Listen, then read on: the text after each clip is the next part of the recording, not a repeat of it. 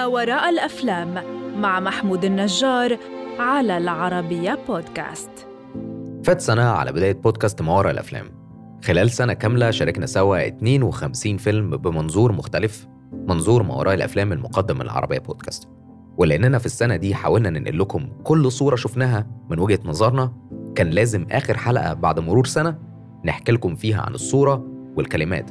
وهل الصورة فعلا بألف كلمة ولا الكلمات لوحدها؟ تكفي إنها تعبر عن كل اللي جوانا وكل اللي عايزينه. فأهلا بيك في الحلقة ال 52 والنهاردة أحكي لك عن ما وراء فيلم Words and Pictures. الفيلم اللي هتتعلم منه عن الكتابة والفن أكتر وإزاي كل واحد بيشوف العالم بمنظوره الخاص وبيعبر عن رؤيته بطريقته. بتدور أحداث الفيلم حوالين الكاتب جاك اللي شايف إن الكلمة مؤثرة أكتر من ألف صورة والفنانة سابقا دينا ديلستون واللي شايفة إن العالم مش محتاج لكلمات أصلا والرسم أصدق. طول الفيلم بيفضل النزاع ما بين الطرفين علشان كل طرف عايز يثبت صحة نظريته وخلال النزاع ده بتبدأ تسأل نفسك هو إيه الأهم والأكثر تعبيرا الصورة ولا الكلمة؟ خليني أحكي لك الحكاية زمان بدأت إزاي.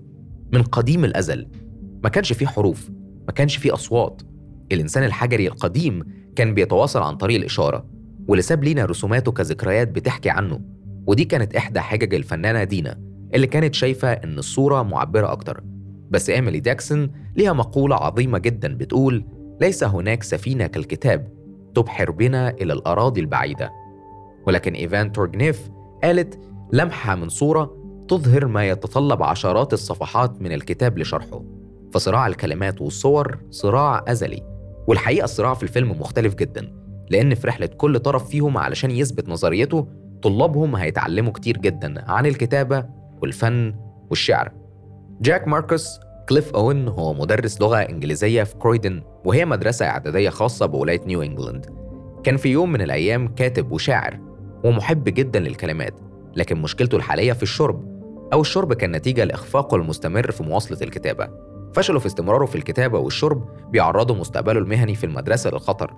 جاك شخصية صعبة جدا وسط زمايله في المدرسة وبالتالي دايما بيشوفوه شخص جاف جدا ومش بيحبوا يتعاملوا معاه لأنه شخص مزعج بالنسبة لهم.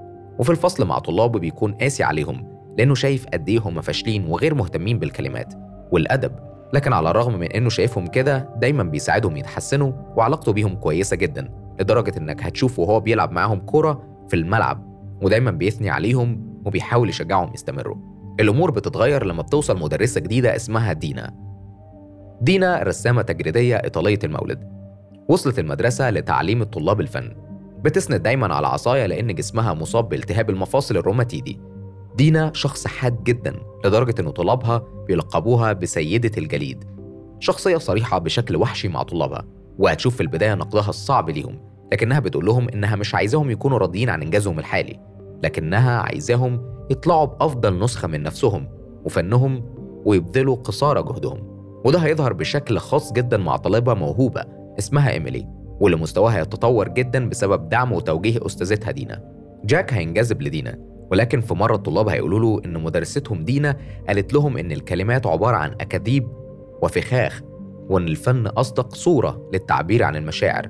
لما الكلام بيوصل لجاك هيتضايق جدا وهيقول لها إن ده مش صح لكنها بتفضل مصرة على رأيها وبيعلنوا عن مسابقة لمعرفة هل الكلمات أكثر أهمية ولا الصور. وهنا كل مدرس بيبدأ يشجع طلابه إنهم يقدموا أفضل حاجة ممكنة. دينا بتساعدهم يخرجوا بقطعة فنية ذات قيمة وجاك قال إنه هيكتب ألف كلمة لتتماشى مع الفن اللي بيتنشر في المجلة المدرسية اللي هو أسسها. لحد اللحظة دي والمسابقة ممتعة والطلاب بالفعل بيندمجوا فيها وبيحاولوا يطلعوا أفضل حاجة عندهم. لكن على الجانب الآخر هتبدأ تتعرف على حياة جاك ودينا أكتر وإن الجزء الممتع والجميل في حياتهم هو الجزء اللي جوه المدرسة. جاك ما بيقدرش يكمل يوم من غير ما يشرب كحول لدرجة إنه بيتغدى في عربيته علشان يقدر يشرب براحته. بعيد عن أنظار الطلاب وهيئة التدريس وهتعرف إنه خسر ابنه الكبير بسبب شربه للكحول. وعلى الرغم من محاولات جاك إنه يقابله ويتعرف على حبيبته بس ابنه دايما بيرفض ده. من ناحية تانية هتشوف الجزء الأصعب من حياة دينا. دينا رجعت من نيويورك بعد ما حققت نجاح كبير جدا علشان تكون قريبة من أختها اللي كانت بتساعدها في كل حاجة حتى اللبس. دينا وصلت من شدة تعبها إنها فقدت القدرة على استخدام صوابعها. وما كانتش حتى بتقدر تمسك فرشة الرسم الصغيرة أو تقفل لنفسها زرار القميص بدون جهاز خاص يساعدها على ده. جزء من سحر الفيلم بتشوفه في الطريقة اللي بتحاول بيها دينا إنها تحافظ على قدرتها في الرسم وإزاي كانت بتبذل كل جهدها علشان تقدر تعبر عن مشاعرها عن طريق الرسومات التجريدية اللي كانت متميزة فيها. على الرغم من الجزء السوداوي في حياة كل من جاك ودينا إلا إن جاك بينجح في إذابة سيدة الجليد وبيقرر يقرب لها ويتعرفوا على بعض أكتر. مش هحرق لك نهاية الفيلم أو يا ترى إيه كان مصير علاقتهم. بس كل اللي أقدر أقوله لك إن في نهاية الفيلم هتشوف ملحمة من الكلمات والصور اللي بيقدمها الطلاب. هتشوف في المسابقة دي إن لا الكلمات وحدها كفاية ولا الصور كفاية وإن كل جزء بيكمل بعضه. زي مثلا إن مهما أحكي لك عن أفلام مميزة في بودكاست ما الأفلام فأنت محتاج تشوفها بعينك وتتمتع بكل مشهد بيبقى مبذول فيه مجهود كبير جدا علشان يوصل رسالة معينة. فيلم Words and Pictures ما أقدرش أقول عليه إنه فيلم مثالي. لكن كل اللي حابب إنك تعرفه إنه من أكتر الأفلام الرومانسية الكوميدية اللي مستحيل تنساها.